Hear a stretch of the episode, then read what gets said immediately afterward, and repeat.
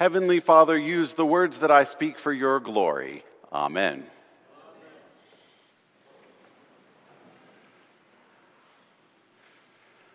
So, this morning, our first reading starts with the word vanity, and so does my sermon. Vanity Fair magazine this month had an interesting article called The Gospel According to Prime Time the gospel according to prime time. And it starts with an email with the subject line, Greatest Story Ever, from a very confident TV producer to MMNL, Matthew, Mark, and Luke, at fishersofmen.com, with a CC to John at revelator.com. And in that email, we read this. I ran into the head of scheduling, and he says that from the buzz he's hearing, New Testament is a contender for a Sunday night slot at mid season. So exciting. But with that in mind, my team has a few notes, you know, small stuff. We all love the premise. We love the premise. These are matters of tone and pacing, easy fixes. We, we want to know do we need 12 apostles or can we cut them down to two? Peter and Judas. Can the wedding feast at Cana and the Last Supper be combined into one meal? Oh, and the leper needs a dog. And we've got to see more women taken in sin. And can we edit down that Lord's Prayer because daily bread seems like way too many carbs? And we just absolutely love the last episode. He is risen. What a cliffhanger. Does he rise again and go after Pontius Pilate? Okay, one bit of bad news. I did go back to the network, and they are adamant that Jesus cannot have a full beard. Heavy five o'clock shadow is fine. You win some, you lose some. I am so waiting for the Emmy Awards the gospel according to prime time. And some of us might have been regarding our prime time over the past two weeks in Cleveland and Philadelphia as our gospel according to prime time. But is that really what the gospel is all about? After all, if we believe that we've been raised with Christ, don't we need to look for the higher things, the higher goals, the higher aspirations, the ways of God? When someone's fighting over inherited goods, Jesus tells the story about the rich man who dies suddenly. What happens to the goods? Well, you can't take them with you. And that famous final line of the gospel so it is with those who store up treasures for themselves, but are not rich towards God. We're getting a reality check today. Where are our hearts right now? Are we putting all of our confidence in the gospel of politics or in ourselves or our own ability to heal ourselves? Or are we aspiring to the higher gifts of God? Do we like the gospel of prime time better than the gospel of Jesus Christ? Here's what I mean by this. Over the past several weeks, I've witnessed this new tension, this tension among friends, among the community, um, after so many summertime tragedies this year, I've witnessed some kind of tension escalate to a point where old friends are drawing lines in the sand and people are cutting off communication from one another. And everyone starts pointing fingers and blaming one another as suddenly they can no longer be in relationship with them. Over politics, a difference of opinion over different ways to get to a variety of ideas about what a better world might actually look like? Have we ever thought about the fact that maybe our own political leanings are causing us to store up some kind of personal intellectual treasure upon earth for ourselves. Instead of a burning, passionate love for God and a self emptying agape type love for others. We need to step back and understand why, why we're hearing what we're hearing today. Last week, we heard a story about how to pray the Lord's Prayer and especially how to live every day of our lives in the position of asking God for what we need. God wants us to ask.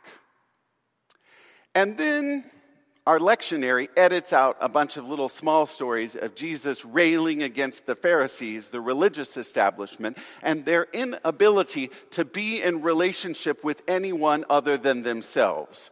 Jesus calls them out over and over again at their unwillingness to relate to their fellow human beings and their fellow people.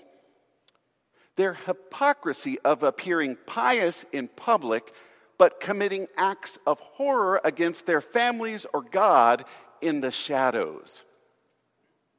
Jesus changes this. Jesus calls his disciples to walk in the light, to not hide under a bushel, but to realize that whatever happens in the dark will at some point be heard in the light, so live as children of light.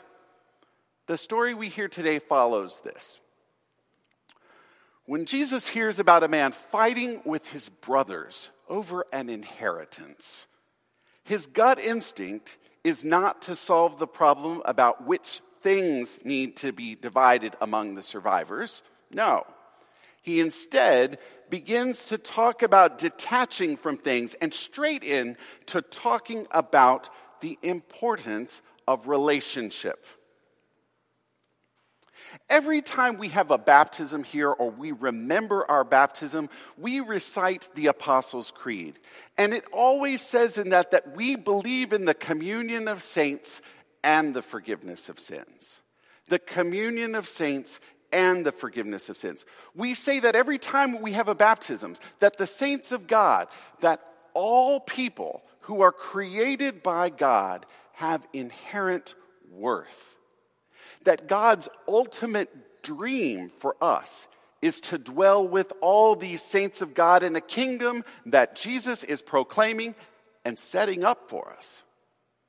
That we are to dwell in that kingdom of God with all people while at the same time asking God to forgive us our sins as we forgive those who sin against us relationships are far more important than things.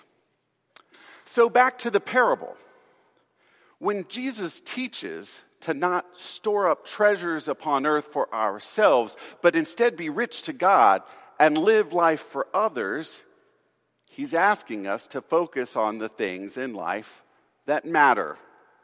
The things that matter love, reconciliation, redemption the things that are real treasures, real gifts, friends, family, community, relationships. These things even surpass time. For example, loving people who have now gone but are still close to us in our hearts. Or loving our neighbors who have supported us during the past, during our times of illness or times of trial and loving the people sitting next to you in the pews right now, really offering them your love and your hope for their greatest good. Even, even when their outlook on life or our world or the politics of our country might be wildly different than yours. The treasure is them.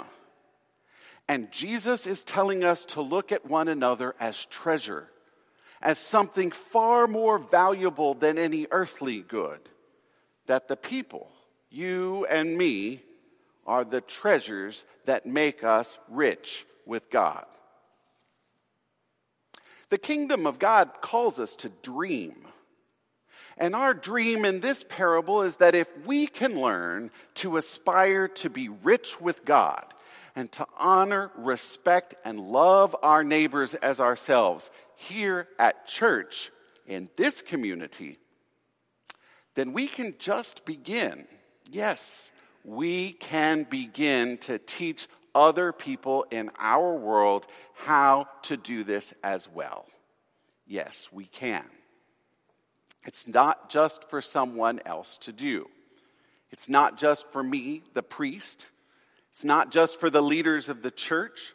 It's not just for your boss to do, or for your coach, or for your team lead, or your professor, or for your parents to do. And it is most certainly not solely in the jurisdiction of government to do. This is our work to do together. We do this work together with Jesus. We learn how to be rich with God through Jesus. A quote was used this past week that was first attributed to President Theodore Roosevelt, the person whom Roosevelt Street, which goes right in front of this church, was named. In a speech delivered at the Sorbonne in Paris in 1910, Roosevelt said, it is not the critic who counts, nor the man who points out how the strong man stumbles, or where the doer of deeds could have done them better. The credit belongs to the man who is actually in the arena, whose face is marred by dust and sweat and blood, who strives valiantly, who errs, who comes short again and again because there is no effort without error and shortcoming. But who does actually strive to do the deeds? Who knows great enthusiasms, the great devotions? Who spends himself in a worthy cause? Who at best knows in the end the triumph of high achievement? And who at worst, if he fails, at least fails while daring greatly. Jesus calls us to dare greatly and love.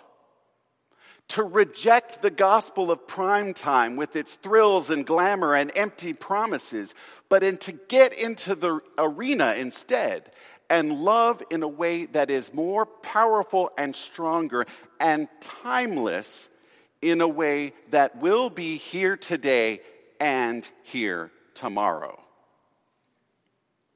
I want to ask that when you drive by or you're on a nightly walk and you walk by or during your work week, you see the sign that says Roosevelt Street and automatically think of Trinity Cathedral in our community and that call from Jesus to go into the arena and dare greatly and to love, to love so much you might shed a few of the treasures that you've stored up for yourself and instead take on richness in God that makes you live for the kingdom of God and for others. This is our work to become rich in God because we value the valuable things in the kingdom of God we value our greatest treasure given to us other people in relationship, in community. We value one another. Jesus lived a life without treasures for himself, but instead took on richness for God and a love for all people, so much so that he gave everything of himself to usher in the beloved kingdom of God. Today, we're called to do the same.